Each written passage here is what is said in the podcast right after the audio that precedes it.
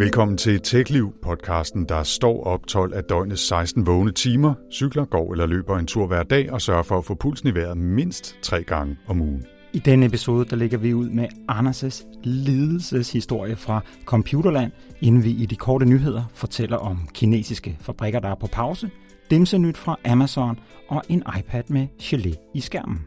I vores fokus ser vi denne gang på Facebook, som de sidste par uger har været i mere end almindelig kraftig modvind med anklager og nedbrud og høringer. Der bliver selvfølgelig også tid til at trække en ny brik op af bonusposen, og til sidst der runder vi hele balladen af med et tip til en nem måde at tage og dele screenshots og skærmoptagelser. Jeg hedder Nikolaj Frank. Og jeg hedder Anders Høgh Nissen.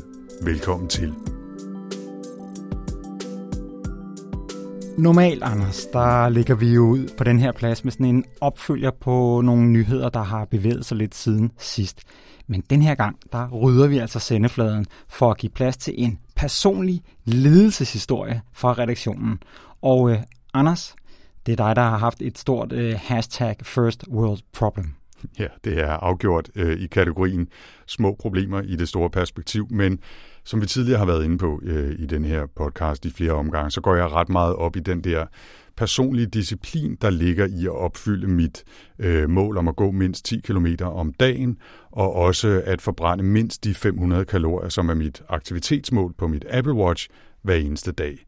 Så det er et fjollet lille mål, som jo ikke betyder noget i det store perspektiv, men det betyder noget for mig. Og hvor langt er det, du er nået?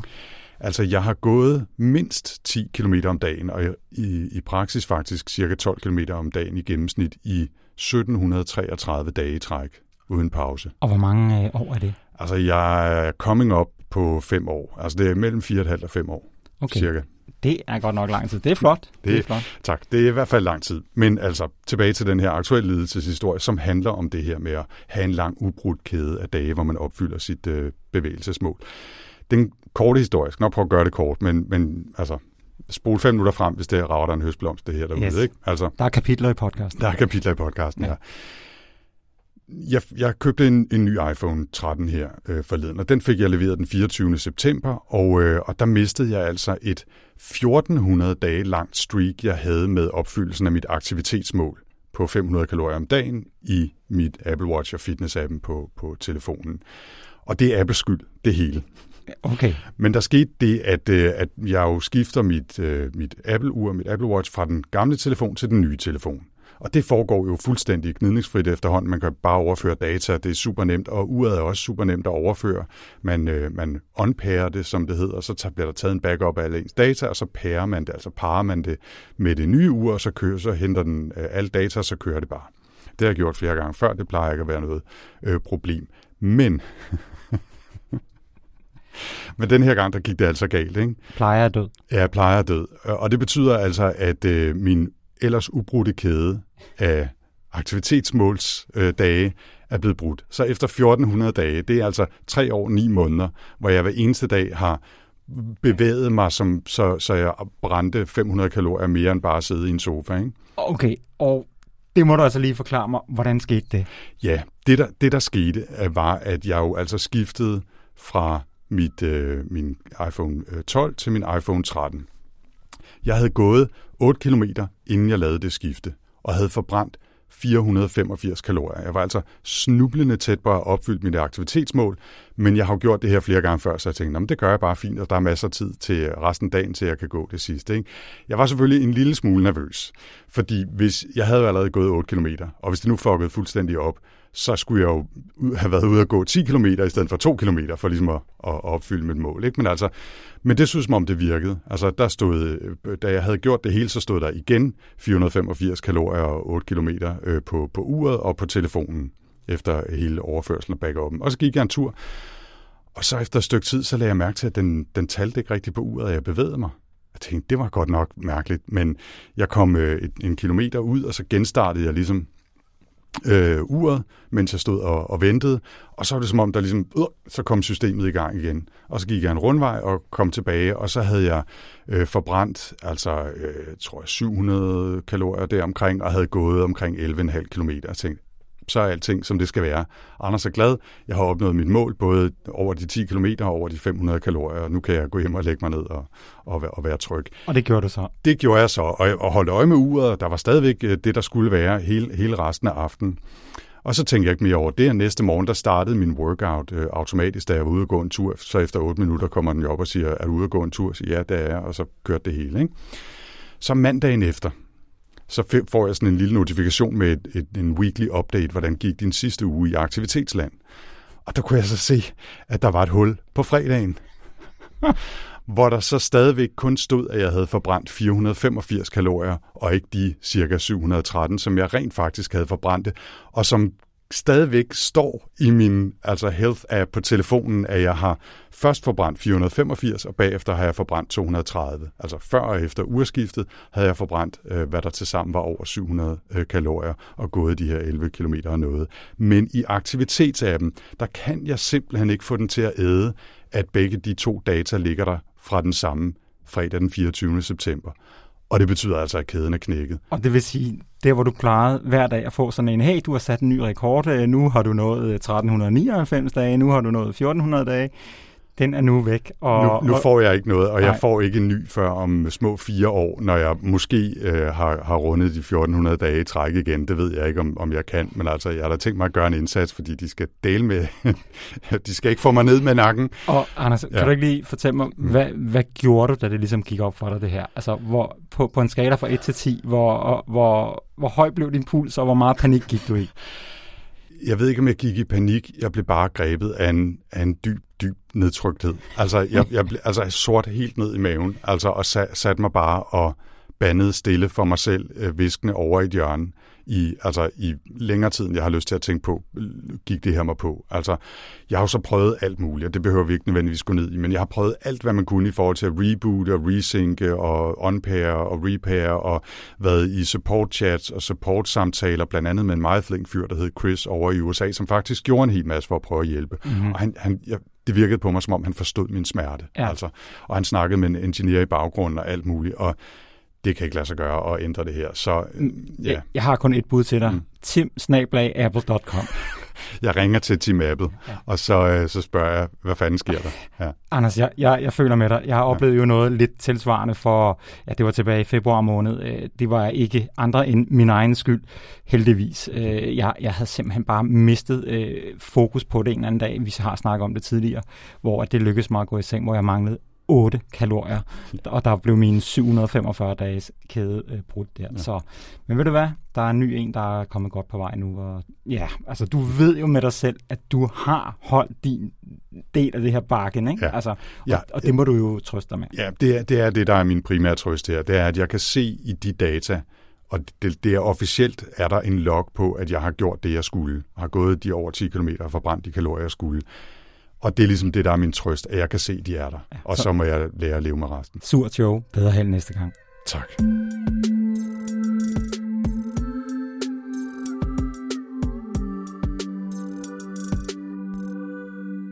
Anders, det er som om, at temaet i den her episode er afbrydelser. Vil du ikke tage den første af ugens korte nyheder? Det var øh, dagens smukkeste segway, det tror jeg, jeg kan sige allerede nu. Mm. Men ja, i de her uger, der er der en række kinesiske produktionsvirksomheder, som oplever, at de må stanse samlebåndene og midlertidigt sætte deres produktion på pause. Nogle steder sker det et par dage med jævn mellemrum, andre steder så oplever de, at de faktisk skal stoppe fabrikken en hel uge i træk. Og det gælder faktisk blandt andet en håndfuld af de fabrikker, som leverer til Apple og Tesla og Intel og Nvidia og andre af de her store tech producenter. Blandt andet verdens vist nok største samlefabrik for iPhones, der hedder Eson Precision Engineering, som sidste søndag meddelte ifølge øh, avisen Information, at de indstillede produktionen en hel uge, og det samme gjorde Unimicron Technology og Concraft Holding, som også leverer øh, blandt andet til Apple. Og den her produktionsstansning, den skyldes simpelthen en statslig beslutning om, at man skal nedsætte energiforbruget i Kina, og derfor gennemfører man altså en række planlagte strømopbrydelser i de regioner, der bare ikke lever op til myndighedernes krav om lavere energiforbrug og mindre CO2-udslip.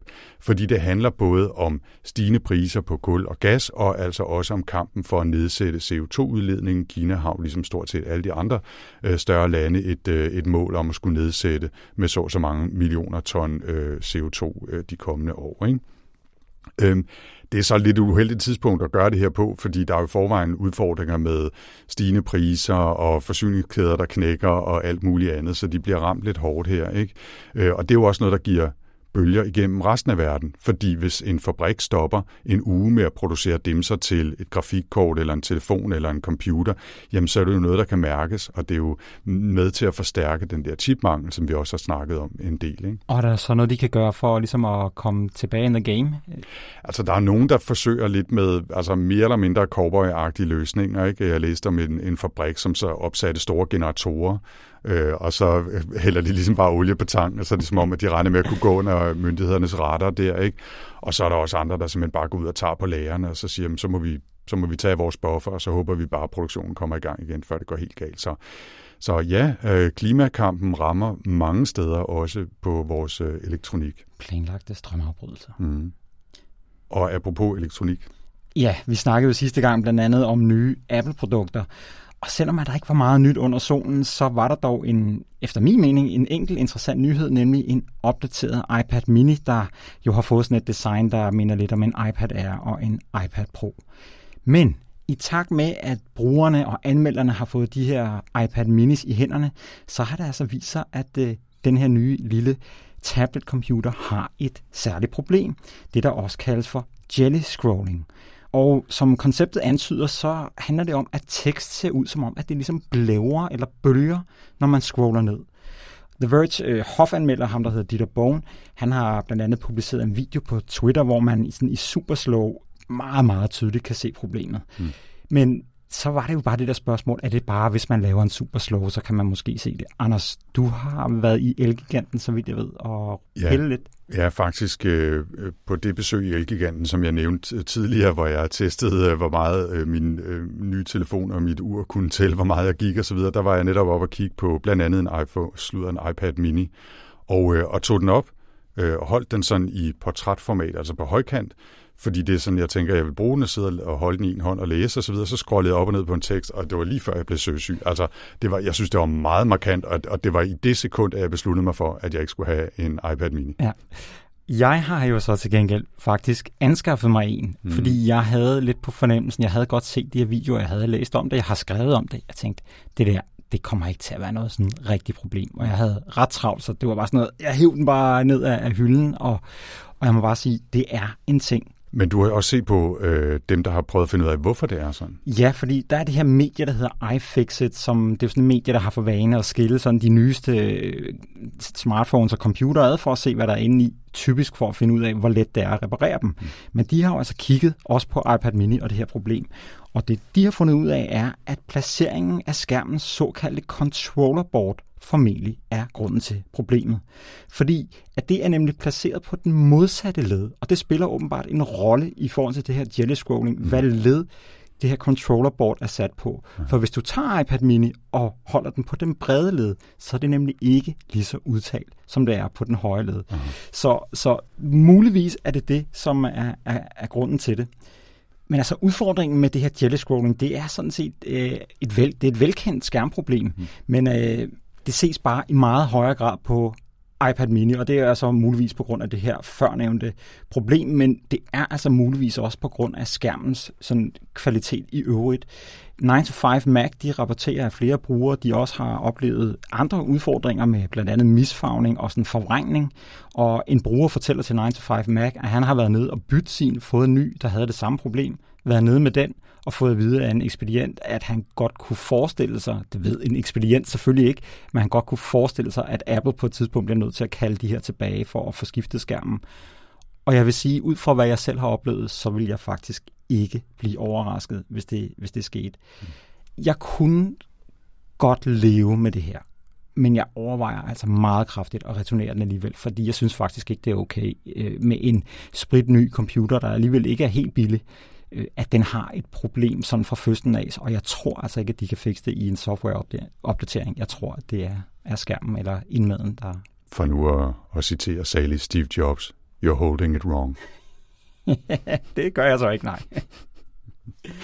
Nå, vi fortsætter lige i dimsesporet, øh, Nick, og vi gik jo også allerede tilbage i sidste TechLiv-podcast temmelig meget dimse amok med både Apple og Microsoft og Facebook-briller, altså alt muligt gear, der kom væltende ud i hovedet på os. Ikke? Ja, men det er jo den tid på året. Det er jo den tid på året, som du siger. Men vi manglede Amazon, der så i mellemtiden har meldt sig på banen med den vanlige skylle af nye produkter. Øh, lidt færre end sidste år, tror jeg, hvor de var oppe rundt omkring 70 produkter eller noget. Jamen, jeg tror kun, det var 43 eller sådan noget i år. Ja, det, det er jo nærmest ingenting, vel?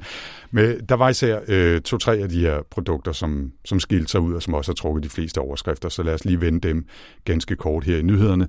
Øh, først så præsenterede de øh, Astro, som er sådan en lille knæhøj øh, mini-robot med, ligner lidt en Roomba med en iPad ovenpå et eller andet sted. Ikke? Og den kan selvfølgelig køre rundt og, og video overvåge hjemmet. Man kan tale til Alexa, den digitale assistent, der er indbygget, og så har den sådan to små kopholder, som man kan sætte en, en kop kaffe eller en dåseøl i, og så kan den følge efter en og bære den ind til sofaen og så videre. Ikke? Altså, en, oh. en lille robotassistent-agtig ting. Mm. Og det er jo, jeg kan sagtens følge ideen og drømmen i det. Spørgsmålet er så, om man har lyst til at købe sådan en fra Amazon, øh, når den så også er, har indbygget alt muligt overvågning. Ikke? Øh, den vejer 10 kilo, øh, den har en 10-tommer touchskærm, den er selvfølgelig proppet med kamera, mikrofoner osv., så, så den på hjul og kan trille rundt og, og følge, sig, følge en. Ikke? Øh, det er jo meget sjovt, det kan man læse mere om i, i nyhedsbrevet TechLiv, Liv, øh, hvor vi også linker til et par artikler om det her. Der, der er åbenbart ikke rigtig nogen i Amazon, der ved præcis, hvad man egentlig skal bruge den til, udover at de har synes, det har været sjovt at bygge den. Ikke? Og når jeg siger sjovt at bygge den, så har jeg tror, det er Motherboard, der har talt med nogle af udviklerne hos Amazon, som siger, at den er dum som en dør, og sagtens skal finde på at vælte ned ad en trappe, uden at opdage, at der er trin og sådan noget. Det har de åbenbart stadigvæk problemer med. Øh, og det er jo så øh, meget fint, fordi det, lige nu skal man skrive og bede om at få lov til at købe en, så det er ikke noget, der bare er i almindelig øh, salg derude. Hvad, tænker, hvad tænker du lige om Astrobotten? Altså, altså, jeg vil bare lige nævne, at jeg tror, den kun koster 1000 dollars. Det synes jeg alligevel er en rimelig skarp pris. Men selvfølgelig, hvis, mm. den, øh, hvis, den, hvis den vælter ned ad trappen, efter du har haft den i, i en halv time, så er det, så, så er det selvfølgelig en dyr Så er det mange penge, ja. Men altså, jeg tror, det er vigtigt lige at holde sig for øje, at det her det er et koncept. Og jeg synes efterhånden, jeg har set konceptet nogle gange, også på den der CES-messe med de her robotter, der er designet til at køre rundt i hjemmet. Mm. Og det er jo ikke rigtig et brugbart produkt i virkeligheden. Altså det, det har jeg meget svært ved at se. Jeg tvivler rigtig meget på, om den har en reel fremtid. Altså den her type rullende robotter, fordi den løser bare ikke så mange problemer i forhold til, hvad den skaber af nye. Det er sådan lidt den der drøm, og du, du siger det også med de her Amazon-ingeniører, der de ved ikke, hvad den skal bruges til, men det er sådan lidt, det er sådan en forestilling, det er sådan lidt en science fiction forestilling, at vi skal have sådan en, en lille hundeagtig robot kørende rundt, og som vi kan klø bag øret. Jeg, jeg kan godt se, at hvis man, hvis man i forvejen ligesom er investeret i at bruge sine digitale assistenter, hvad enten det nu er en, en Apple eller en Google eller en Amazon ting, så er det da meget fint, at den kører rundt. Altså ligesom man fornemmer, at man har en dialog med den, fordi den har sådan en slags ansigt på den der skærm, i stedet for at man skal have sin mobil op i lommen, eller man bare taler til en, altså en high-tech øldåse, der står over på en reol eller et eller andet. Ikke? Så jeg kan godt se ideen i den, men der er jo langt fra det, og så til visionen om en butler, eller en, altså en rigtig hjælper, som man også kan bede om at lave mad og reseng og sådan noget. Ikke? Der, der er meget, meget lang vej hen ja. endnu. Ikke? Vi er på prototypniveau, og jeg er altså ikke sikker på, at den er til salg for almindelige mennesker, når vi spoler tiden over eller halvanden frem. Nej, og apropos ting, der er i prototyper, og der kan gå flere år med at få lanceret, så et andet produkt, som Amazon sådan semi-officielt lancerede den her gang, det er det, der hedder Always Home Cam, som de fremviste sidste år, som nu også er i sådan en invitationsbeta betalingsudgave. Ikke? Og det er basalt set sådan en lille øh, autonom hjemmedrone med kamera, som hvis den fornemmer, at der sker et eller andet i hjemmet, eller, øh, så, så flyver den simpelthen rundt og overvåger.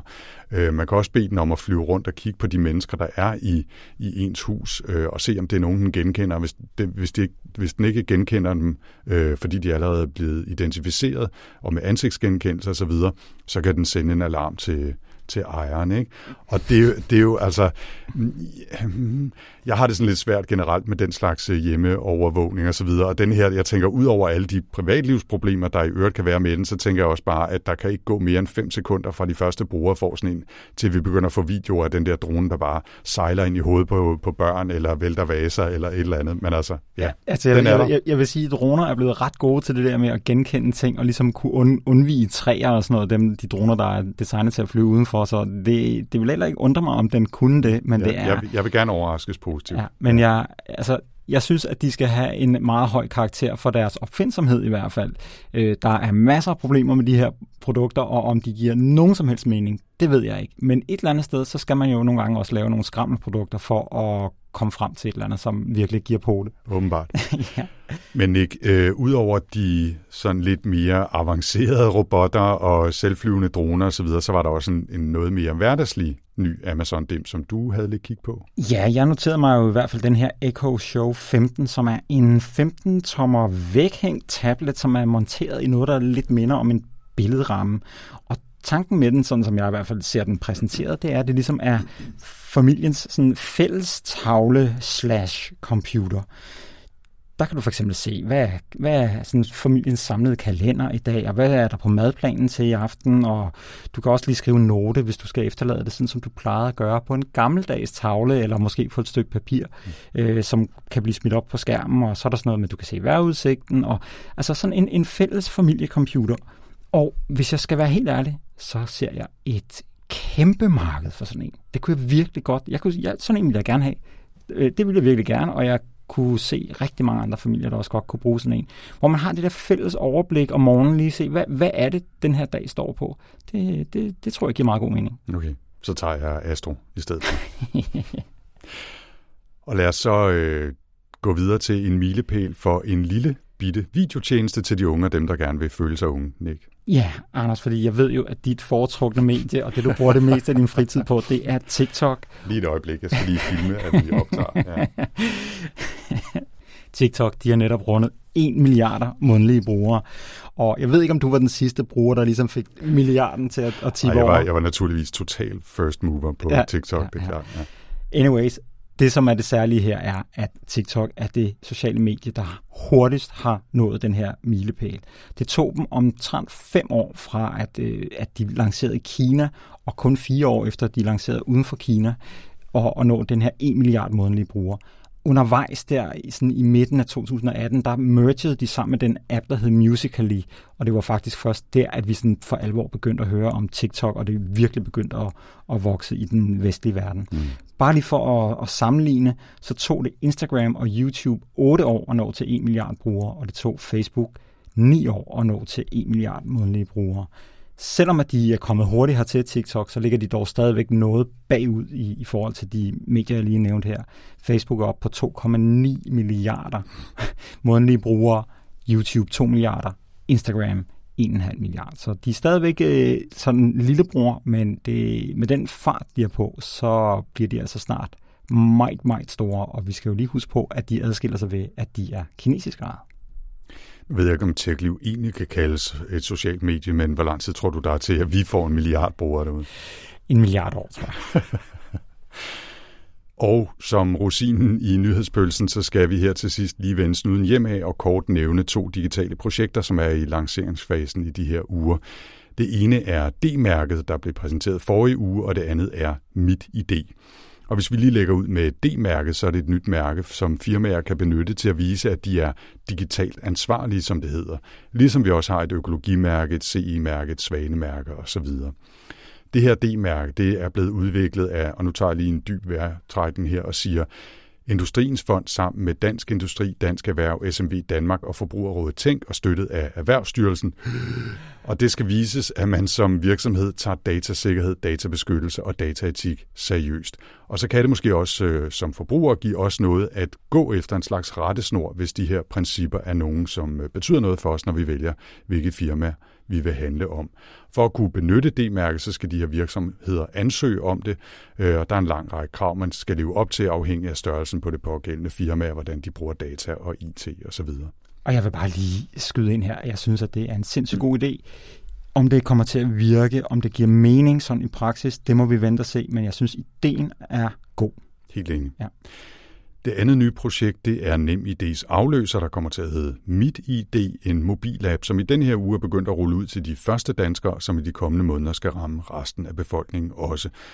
Det er ikke fordi mit idé er den helt store forandring, hvis man i forvejen bruger NemID-appen på sin mobil, måske mest konkret, at man ikke kan bruge øh, sit CPR som login-navn. Bag kulisserne skulle mit idé dog gerne øge sikkerheden i vores efterhånden fuldstændig gennemdigitaliseret samfund. Udover det her med CPR-login-navnet, så bliver de her papkort udskiftet med sådan nogle kodegenerator dimser, hvis man ikke kan eller ikke vil bruge mobilappen.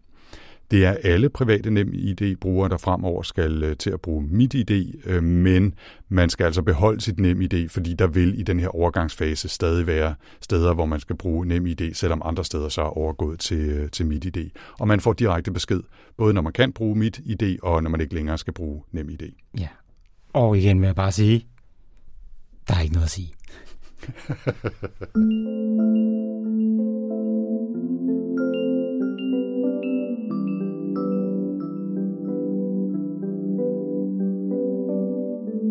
Så er det blevet tid til bonusposen, og sidste gang, Nick, der var det jo sådan lidt en fælles oplevelse, hvor vi begge to udfordrede hinanden til at vælge, hvilken af de mange nye dimser, vi havde fortalt om, vi selv ville købe, og også hvad vi ikke ville købe. Og i dag, der tror jeg faktisk også, der er lidt til os begge to. Men du får lov til at stikke hånden ned i bonusposen først, og så må jeg indrømme, at jeg nok har en rimelig god fornemmelse af, hvad det er for nogle brikker, du har chance for at hive op den her gang. Værsgo.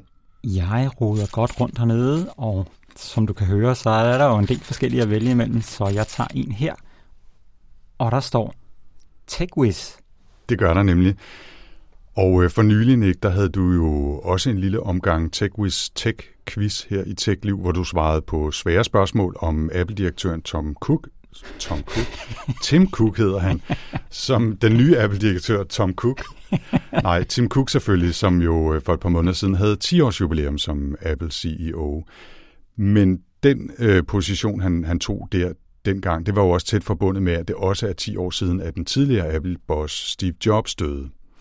Det blev markeret i denne her uge, øh, det var 10 år siden her, den 5. oktober, og derfor tænker jeg også, at vi skal lukke den del af historien med endnu en lille TechWiz-quiz, hvis du er frisk. Jamen, øh, jeg tager chancen. Okay, så her er øh, 4-5 hurtige spørgsmål om Steve Jobs og hans arbejde og hans karriere. Vi lægger ud sådan lidt i den bløde ende. Men jeg kan lige så godt sige, der er også nogle historiespørgsmål, for jeg ved jo, hvor meget du elsker Historie, ja. computerhistorie ja, ja. Øh, i de her quizzer. Ja. Men altså, det første spørgsmål lyder, hvornår kom iPod'en på gaden? Det gjorde den i 2001. Det er rigtigt. Det er rigtigt. Der. Det var helt præcis den 23. oktober 2001, hvilket jo betyder, at den har 10 års, undskyld, 20 års jubilæum lige om lidt. Mm-hmm. Det er faktisk lidt spændende. Det kunne ja. jeg lige skulle huske at markere det også på en eller anden måde. Du får et bonusspørgsmål. Ja. Øh, hvornår kom den sidste iPod på gaden? Det var 6. generation af en iPod Classic, som den kom til at hedde. iPod Classic? Sådan den, den, altså, der har jo været alle mulige nanoer og alt sådan noget, der har været meget senere, men vi snakker om det her var sidste. Den, den sidste der, nye model, der kom på gaden. Hvornår, hvornår skete det? altså den sidste nye model, altså vi, mm. vi snakker sådan en, en opdateret af den gamle, mm. eller sådan en helt mm. ny, okay. Skal jeg sige 12? Ja, det, det er sådan lidt et tricky spørgsmål. Det var faktisk helt tilbage i september 7. Okay. Øh, men den kunne købes frem til september i 2014. Okay, ja. Og Så. man kunne bare godt huske, at der havde været iPods i virkelig lang tid. Ja, men, det, er, ja. det er ret vildt. Nå, spørgsmål nummer to. Hvad hed det firma, som Steve Jobs stiftede og arbejdede på, da han holdt pause fra Apple i 1985 til 97. Next. Det er nemlig rigtigt. Det var det, som øh, han stiftede sammen med nogle andre Apple-medarbejdere, som så blev købt af Apple igen, da de fik Steve Jobs tilbage der i slutningen af 90'erne. Hvad hed, spørgsmål 3, hvad hed den Apple-computer, som Steve Jobs har opkaldt efter sin datter? Lisa. Det er nemlig rigtigt. Jeg, jeg ved virkelig noget om det her. Det gør du, det kan ja, jeg høre. Ja, ja. Øh, også selv de svære historiespørgsmål. Den kom helt tilbage i januar 83, og der har været meget ballade frem og tilbage, om Lisa rent faktisk var øh, opkaldt efter hans datter. Der var nogen, der sagde, at det egentlig stod for Locally Integrated Software Architecture. Ah, det var så med et øh, og, sjovt sammentræf. og også nogle andre, der sagde, at det var sådan et FUB-akronym, ikke? Altså, ja. som Lisa Invented Stupid Acronym. Mm-hmm. Og det var også Lisa, men det betyder jo ikke noget. Men Jobs har selv sagt, at det altså er en computer, der var opkaldt efter hans datter. Ja. Så det var tre for tre, men der var et hat, der, der var en bonus, der, ja, ja. Spørgsmål 4. Steve Jobs spillede også en stor rolle i et andet og også meget succesrigt amerikansk firma, som har haft næsten lige så stor indflydelse på vores populærkultur, som iPhones og Mac har haft på vores øh, teknikbrug. Hvad var det firma? Pixar. Sådan, du er ja, totalt ja. on a roll. Yes, yes. Okay, så lad os se, om jeg kan knække dig med spørgsmål 5. Den 6. juni 2011, der holdt øh, Steve Jobs sin sidste Apple keynote på WWDC i San Francisco. Han præsenterede iOS 5, som vi var nået til på det tidspunkt, og så et andet produkt, eller rettere en tjeneste ved samme lejlighed. Hvilken? Juni 2011. Mm-hmm. Jamen, så har det været Siri. Ikke rigtigt. Det rigtige svar er iCloud. iCloud. Ja. Ah, okay. Ja. Men, oh, men de har ikke snakket Siri der? Det var bare ikke ham, der præsenterede det, eller hvad? Det Nej, var, det, var, det- det, var, det- Det, jeg ved faktisk ikke, om det var det år. Eller og det fordi var, Siri har nemlig lige fejret 10 år også her. ja, Øhm, ja, om det så har været præsentation eller Ja. lancering. Men uanset hvad, så var det iCloud, Yes, der var hans øh, sidste produktpræsentation, kan man Ja. sige. Ja. Så det var øh, fire ud af fem et halvt. Ja. Det er en ret anstændig Ja, hit, ja, hit rate, ja, det må man ja. sige. Og dine svar, de kom sådan der. yes. Så tillykke med det. Jamen, ja, tak. Mm-hmm. Ja, men øh, ved du hvad? Jeg takker ved at give dig en øh, modudfordring. Okay. Men den er ikke en, som du skal kloge dig på lige nu og her. Nå, det er en udfordring til næste gang. Okay. Øhm, og det, den lyder sådan her. Vi havde for et par uger siden sådan en lille snak på kontoret omkring cookies. Vi var begge to sådan ret frustreret over, at vi hver eneste dag skulle sige nej, goddamn tak til cookies på en lang række hjemmesider, og to dage senere, så kommer den op igen, og så skal du sige nej tak igen, og man har sådan lidt, "Men jeg har jo lige sagt nej tak. Og på nogle hjemmesider, sådan for eksempel BBC's, og det, det provokerer mig virkelig, at det er hos BBC, mm. der har de jo det, som de kalder legitimate cookies. Det er sådan nogle, som er slået til som standard, hvor du skal igennem en lang liste, og så skal du bare slå den ene skyder fra, og den anden, og den tredje, og den fjerde derned af. Der er måske 10 eller et eller andet. Og der er ikke den der lækre reject all-knap, som der ellers er andre steder. Nej, den er der ikke. Så det skal du gøre, det, og det ved jeg, at du gør, og det gør jeg troligt, og så kommer den fandme op to dage senere, og så skal du gøre det en gang til. Ja. Og det er jo sådan, at vi begge to bruger en sådan en udvidelse i vores browser, som ligesom blokerer for tracking. Og der var det jo, at vi kom til at snakke om, når nu vi har den her tracker-blokker, mm. er det så i virkeligheden det, der er grunden til, hvorfor den kommer op og spørger igen dagen efter eller to dage efter? Fordi den ikke har fået lov til at sætte en cookie, så den kan huske, at jeg ikke vil have cookies. Hmm. Og hvis det nu er tilfældet, vil det så i virkeligheden sige, at i stedet for, at vi sidder og siger nej tak og slår skydere fra og går en liste på 70 forskellige punkter igennem, at vi bare kan sige ja til, at det er okay, du sætter cookies, fordi vores blokeringsudvidelse faktisk overruler det og siger, nej, det kan du ikke få lov til. Det har vi nemlig snakket om, og jeg vil blive vildt glad, hvis du kan finde svaret på det. Og jeg vil faktisk sige, at hvis du kan det, så er det jo altså første rangs public service arbejde. Det er virkelig noget, som mange mennesker kan bruge aktivt til en bedre og mere smidig digital hverdag. Mm. Det er, en, øh, det er en stor udfordring, og det er en vigtig udfordring, og jeg vil simpelthen ikke stå her og love, at jeg kan svare på det om 14 dage eller øh, på, noget senere tidspunkt, men jeg vil gøre mit bedste for at finde ud af det. Ja. Fordi det vil også øh, hjælpe mig selv, og det vil garanteret, udover at hjælpe dig, også hjælpe en masse andre derude. Ja. Jamen, øh, tak for udfordringen. Jamen, jeg er glad for, at, at, øh, at du tager den op. Jeg, jeg ved godt, den kan være lidt stor, men øh, det kan være, at du kan slå nogle fluer med et smæk eller noget. Vi får se. Ja.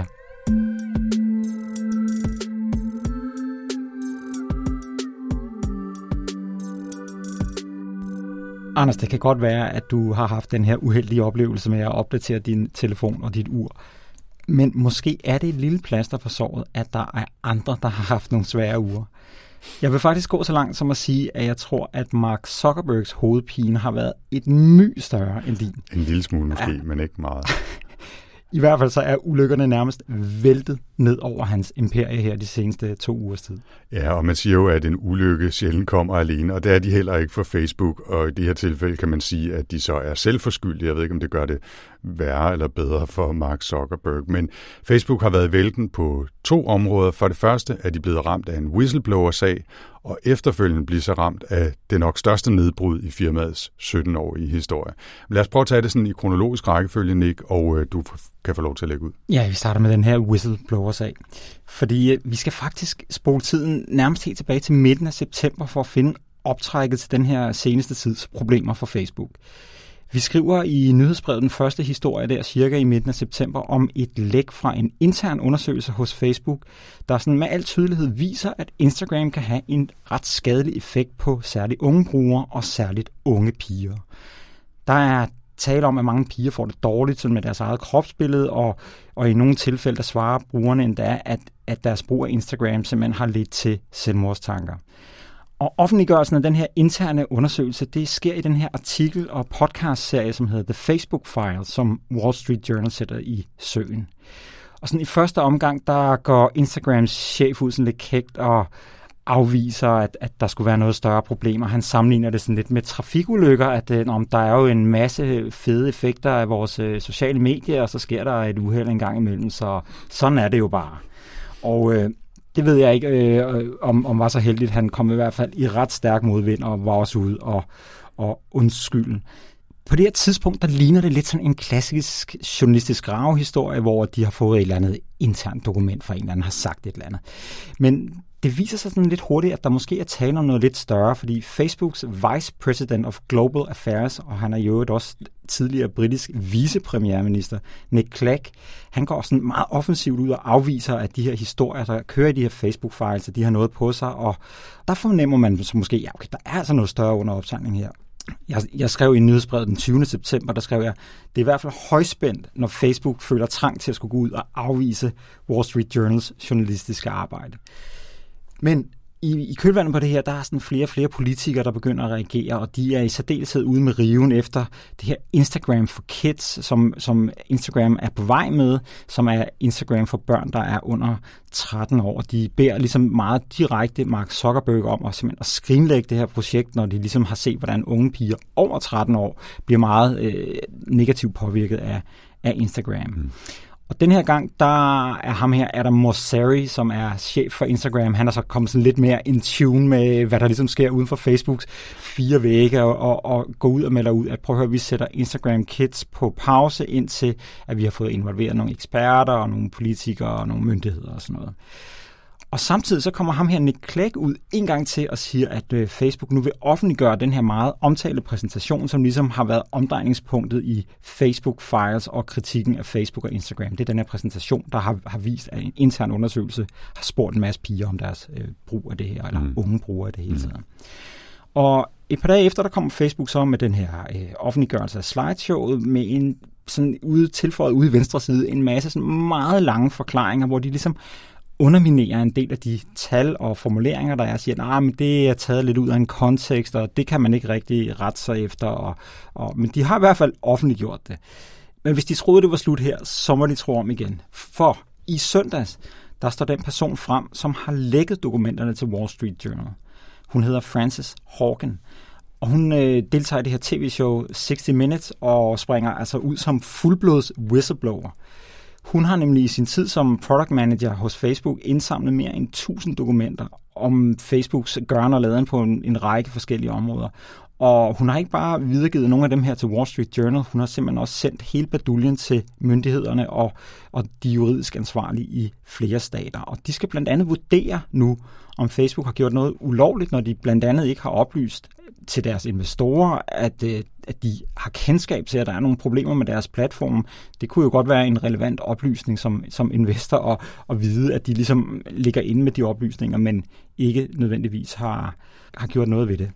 Og det hele kulminerer så i, at der bliver smækket sådan en, en høring på, på benene, som skal finde sted om tirsdagen, hvor at Frances Hawken hun skal vidne foran de folkevalgte politikere. Men Inden vi kommer til den høring om tirsdagen, så kommer der lige sådan et ekstra soccer punch øh, uppercut til øh, Facebook og Zuckerberg, fordi de bliver ramt af endnu en orkan, for nu at blande i hvert fald tre forskellige metaforer, nemlig et kæmpe nedbrud, som gjorde, at øh, Facebook og Instagram og WhatsApp var utilgængelige over hele verden i seks timer her i mandags øh, dansk tid, tror jeg det var. Ikke? Og alle folk går selvfølgelig i panik, og ikke mindst går de jo også i panik, tænker jeg, over, over hos øh, Facebook. Hvordan skete det, det her nedbrud? Ja, vi har øh, læst en rigtig fin øh, blogpost først fra det firma, der hedder Cloudflare, som er sådan nogen, der holder styr på det, der hedder Domain Name System, DNS, og internettets infrastruktur og er gode til at holde styr på den slags. De skrev en blogpost om det, som siden er blevet bekræftet af en, en blogpost også fra Facebook selv. Men de forklarede, at det var nogle opdateringer, Facebook selv lavede af det, der hedder BGP. Det står for Border Gateway Protocol. Og øh, med et øh, lille lån fra Cloudflare-bloggen øh, igen, så øh, er det hvad kan man sige, nettets vejkort. Man plejer at sige, at Domain Name System DNS er nettets telefon på, og det her BGP, Border Gateway Protocol, det svarer altså til nettets vejkort. Så basalt set har de data, som har med Facebook og Instagram og WhatsApp at gøre, har ikke rigtig kunne finde ud af, hvor de skulle gå hen. For nu at sige det i, i, i meget store overskrifter. Ikke? Men det, der ligesom var den ekstra krølle på historien, det var, at ud over at Facebook altså med en opdatering selv fik lagt alle de her eksterne tjenester ned, så lagde de sørme også lige deres egne systemer ned oven i købet. Ikke? Og det er jo en lille smule svært at øh, komme ind i et hus, hvis man har smækket sig ud, og nøglen ligger indenfor. Og det er basalt set det, de har gjort her. De har simpelthen ikke kunne tilgå deres egne systemer, hverken til at koordinere indsatsen og kommunikere til hinanden om, hvad der er sket. De bruger en, en slags miniudgave af Facebook internt. Den har heller ikke været nede. Der var også eksempler på, at de simpelthen ikke kunne komme ind i bygningerne og gøre noget, fordi deres digitale trådløse adgangskort-systemer også var ramt af den her øh, fejlagtige opdatering. Ikke? Altså hvad fanden gør man så egentlig? Og for nu at gøre en lang historie kort, så endte det med, at de simpelthen måtte sende et fysisk hold hen til et servercenter og ligesom opdatere direkte på serverne. Og så fik de så adgang til nogle systemer og kunne opsende, udsende nye opdateringer, og så efterhånden efter de her seks timer fik de alle tjenesterne op at køre igen. Øh, og det, man tænker, der er nogen, der har haft lidt øh, sved på panden der, ikke? Øh, ja, helt sikkert, altså, fordi det, det, er jo, det er ret usædvanligt. Ikke? Du kan også se, altså danske medier begynder at live-blogge om det her nedbrud. Altså ja. det er alligevel, det siger noget om, at det er en meget, meget sjælden ting, at, at altså vi, vi ved, en gang imellem, så er der nogle sider, der forsvinder en halv time, eller et kvarter, eller et eller andet, men seks timer, der begynder man også at tænke, jamen, kommer det overhovedet op igen inden for to dage, eller hvad, hvad, hvad sker der, ikke? Ja, lige præcis. Øhm, det havde jo en række konsekvenser, store som små, ikke? Altså Facebooks aktiekurs faldt cirka 5% øh, i den her periode. Øh, på under et døgn, der fik øh, den beskedtjeneste, der hedder Telegram, 70 millioner nye brugere, og den tjeneste, der hedder Signal, fik også flere millioner nye brugere, simpelthen fordi især WhatsApp-brugerne var ude at lede efter nye øh, måder at kommunikere på. WhatsApp er en app, som vi ikke bruger særlig meget herhjemme, men som andre steder i verden er altså helt central for kommunikation, både med hinanden og med myndigheder og alt muligt andet. Ikke? Og øh, så, så det havde i hvert fald nogle konsekvenser, det har under andre omstændigheder ikke været særlig sjovt på Facebook at skulle deal med det midt i alt det andet. Nej. Men lad os vende tilbage, Nick, til øh, historien om høringen, fordi den historie fortsætter også. Ja, lige præcis. Og man kan sige, at her der har de sådan lige fået en sten, der er faldet fra hjertet, og så skulle de så ligesom øh, stå skoleret der i, øh, i, i den her høring. Og øh, man kan sige helt basalt, der, der gentager Frances Haugen det, hun allerede har sagt i det her interview med 60 Minutes, nemlig at Facebook vægter profit højere end brugernes sikkerhed og ligesom øh, samfundets sammenhængskraft. Og hun siger direkte sådan, at deres platform skader børn.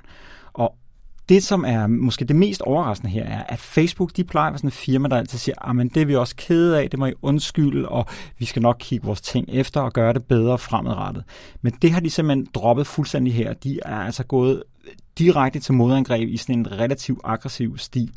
Helt konkret så har de simpelthen forsøgt at underminere øh, Francis Hawkins udsagn. Blandt andet ved at sige, at hun er en ubetydelig brik. Hun har kun arbejdet for os i to år hun har slet ikke været på et højt nok niveau, til hun har været med i møder, hvor at der er blevet taget beslutninger om de her ting og sådan noget.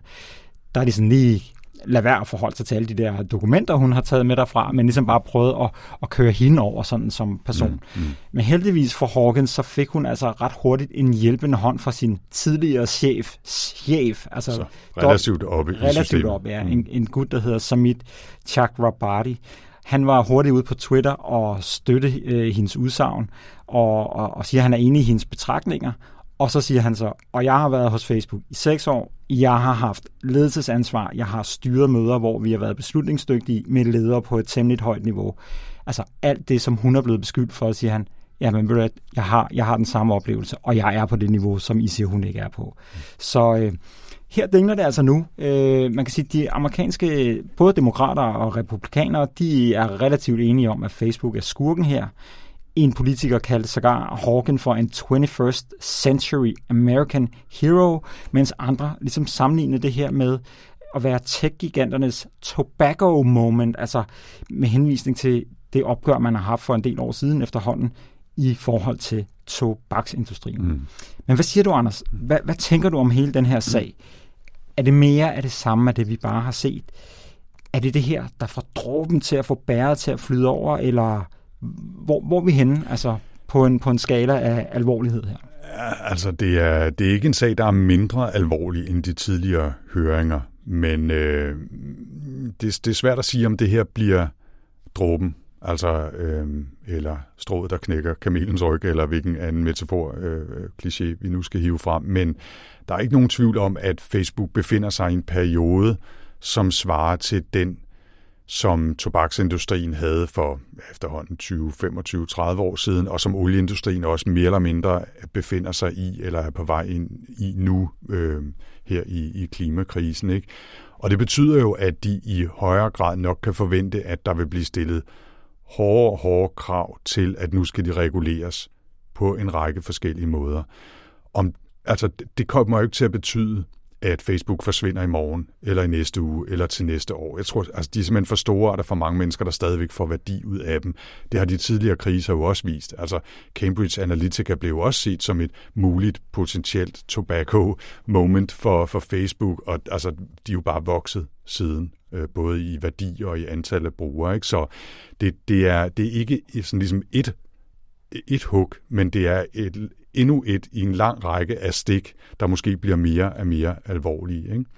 Så, ja, ja. ja, men altså, man, det, er, det er enormt svært det her, fordi at nu, nu snakker vi om nogle andre industrier. Hvis, hvis du kigger på sådan noget som, øh, lad os sige, tobaksindustrien, så kan man ligesom på en eller anden måde kigge på, hvad er det for nogle øh, ingredienser, der er i en tobak. Hvis du kigger på bilindustrien, så kan du kigge på, hvor meget CO2 udleder en bil. Altså, der, er nogle, der kan man gå ind og sige, jamen de må ikke udlede mere end det her. Det er relativt nemt at sætte, relativt nemt at sætte nogle grænser, nogle grænseværdier, noget man skal holde sig indenfor. En bil må ikke køre hurtigere end så meget her, og der skal være en sele i og sådan noget. Mm. Og der er det bare notorisk svært med sådan noget som et socialt medie, fordi at der er forskellige elementer i spil. Der er en masse idioter, der sidder og publicerer crazy indhold. Der er algoritmer, som er med til at sprede det her indhold, og så er det hele meget uigennemsigtigt. Og så er der så mange milliarder brugere, at det bliver virkelig svært. Ja, og, så, ja, og, og lige præcis øh, er det også svært, at det stof, som det handler om, er så fluffy. Altså, man kan sige, øh, hvor mange gram CO2 udleder en bil, eller altså, hvor, hvor, hvor meget skal en pakke cigaretter koste i afgift for at ligesom begrænse salget af dem osv. Men det er meget svært at sige, hvornår en, et opslag eller en kommentar på Facebook spreder misinformation, og hvornår, altså man kan bare se på øh, vanskelighederne ved at definere ytringsfrihed. Det er jo også ekstremt svært og er forskelligt rundt omkring i verden, hvordan man definerer det, og hvordan man lovgiver omkring det. Ikke? Så det er bare svært der, fordi det handler om kultur, kommunikation og sprog, og menneskelig social interaktion. Det er godt nok svært at pinde ned og sige, det må I gøre, det må I ikke gøre. Ja. Uanset hvor meget adgang man så får til algoritmerne, fordi det kan godt være, at man kan se, hvordan deres algoritmer virker, men man skal tage, stadig tage en beslutning om, om, om det, de gør, så er godt nok i forhold til et eller andet. Ja, men jeg vil sige, altså hvis man skal prøve at finde ind til, hvad er det, som man kan gøre? Og det er jo i virkeligheden det, som er rigtig, rigtig svært. Mm. Der, der synes jeg, at der i, i, i det her tweet, som jeg nævnte før fra Samit Chakrabarti, synes jeg, at, øh, at han er inde på, på tre kernepunkter, og det er jo også noget, som kommer fra, fra Hawken af også. Og det handler om det ene er det, man, som, som han kalder algorithmic regulation, altså at regulere algoritmerne. Der har man jo brug for, at der er nogen, der skal have måske have, have, have adgang til at overse, hvordan de fungerer, så man har en forståelse af det. Så det handler om, at man skal have noget, noget kontrol med algoritmer og noget, noget regulering af dem. Man skal have noget større åbenhed fra Facebooks side omkring de undersøgelser, de laver, altså at de på en eller anden måde skal offentliggøre, hvad de finder ud af, hvad deres data fortæller dem, så andre har mulighed for at se det efter i sømmene, og så netop altså at have en eller anden form for et tilsyn med dem. Altså at på samme måde som at arbejdstilsynet kan komme ud og kigge, om du har overholdt øh, smiley-ordningen nede hos øh, caféen eller bageren, så skal der være nogen, der, kan, der, der skal kunne kigge Facebook over skuldrene. Det er ligesom de, de tre punkter, der er algoritmer, åbenhed og tilsyn. Og, og det tænker jeg, at hvis man kommer i gang med det, så kommer man måske et stykke videre, men det er svært. Ja, og jeg tror altså også, at selvom det er en fin trepunktsliste, så tror jeg absolut ikke, at den er udtømt med det. Der er stadigvæk mange andre ting, der skal gøres, og der er en masse andre udfordringer omkring Facebook og andre tech-giganter og andre sociale medier, som ikke man kan sige, bare kan klares med en nem trepunktsliste, selv ikke hvis det kunne lade sig gøre at føre de ting ud i livet. Altså det tror jeg også, det er det, som er svært at forstå her, både for os og for politikerne, og for dem, der skal skrive lovene, øh, og dem, der skal regulere, og i virkeligheden også for Facebook selv, det er, at det her er et ekstremt komplekst problem, og der er ikke en nem løsning, eller tre nemme løsninger. Det er der. Den kinesiske model. Vi lukker bare Facebook hver søndag, du. Så er der bare ikke noget Facebook. Og børn under 18, de må kun være på fire timer om ugen. Men øh, TechLiv podcast, det må du lytte til lige så længe du har lyst. Selvfølgelig.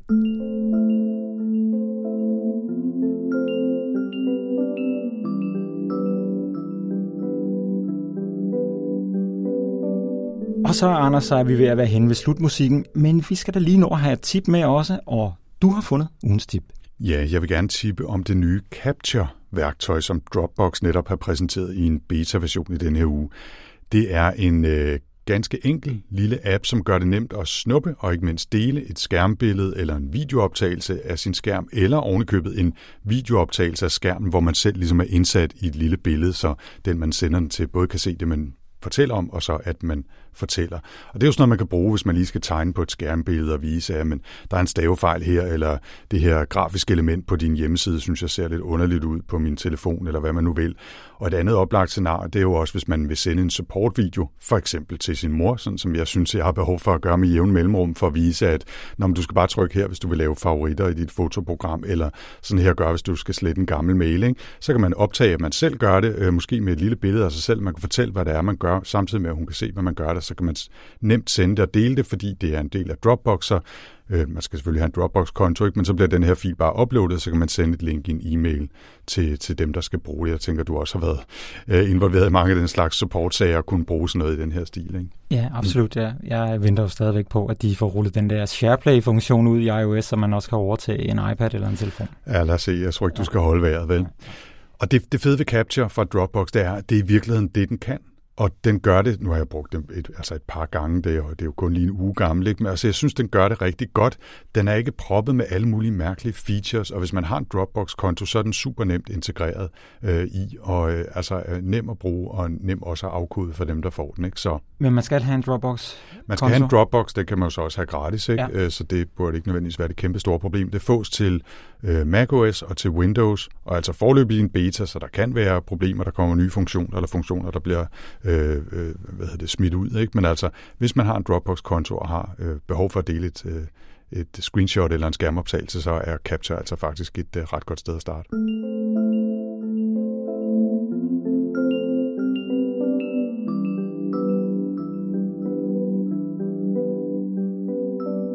Og så er der heller ikke flere ord på disken, og vi lukker og slukker for denne episode af TechLiv podcast. Vi håber fortsat, at du er glad for, at vi supplerer nyhedsbrevet med en podcast, og vi vil selvfølgelig blive virkelig glade, hvis du vil sprede ordet til alle de tekniske folk, du kender. Skriv endelig til os, hvis du har spørgsmål eller kommentarer. Vi hører meget gerne fra jer. Tilbage er der bare at sige, at vi vender tilbage igen om 14 dage, lige her i din afspiller, og det bliver nok med en sær episode i anledning af efterårsferiens snarlige komme. Spændende. Jeg hedder Nikolaj Frank. Og jeg hedder Anders Høgh Nissen. Vi høres ved. Tak for denne gang.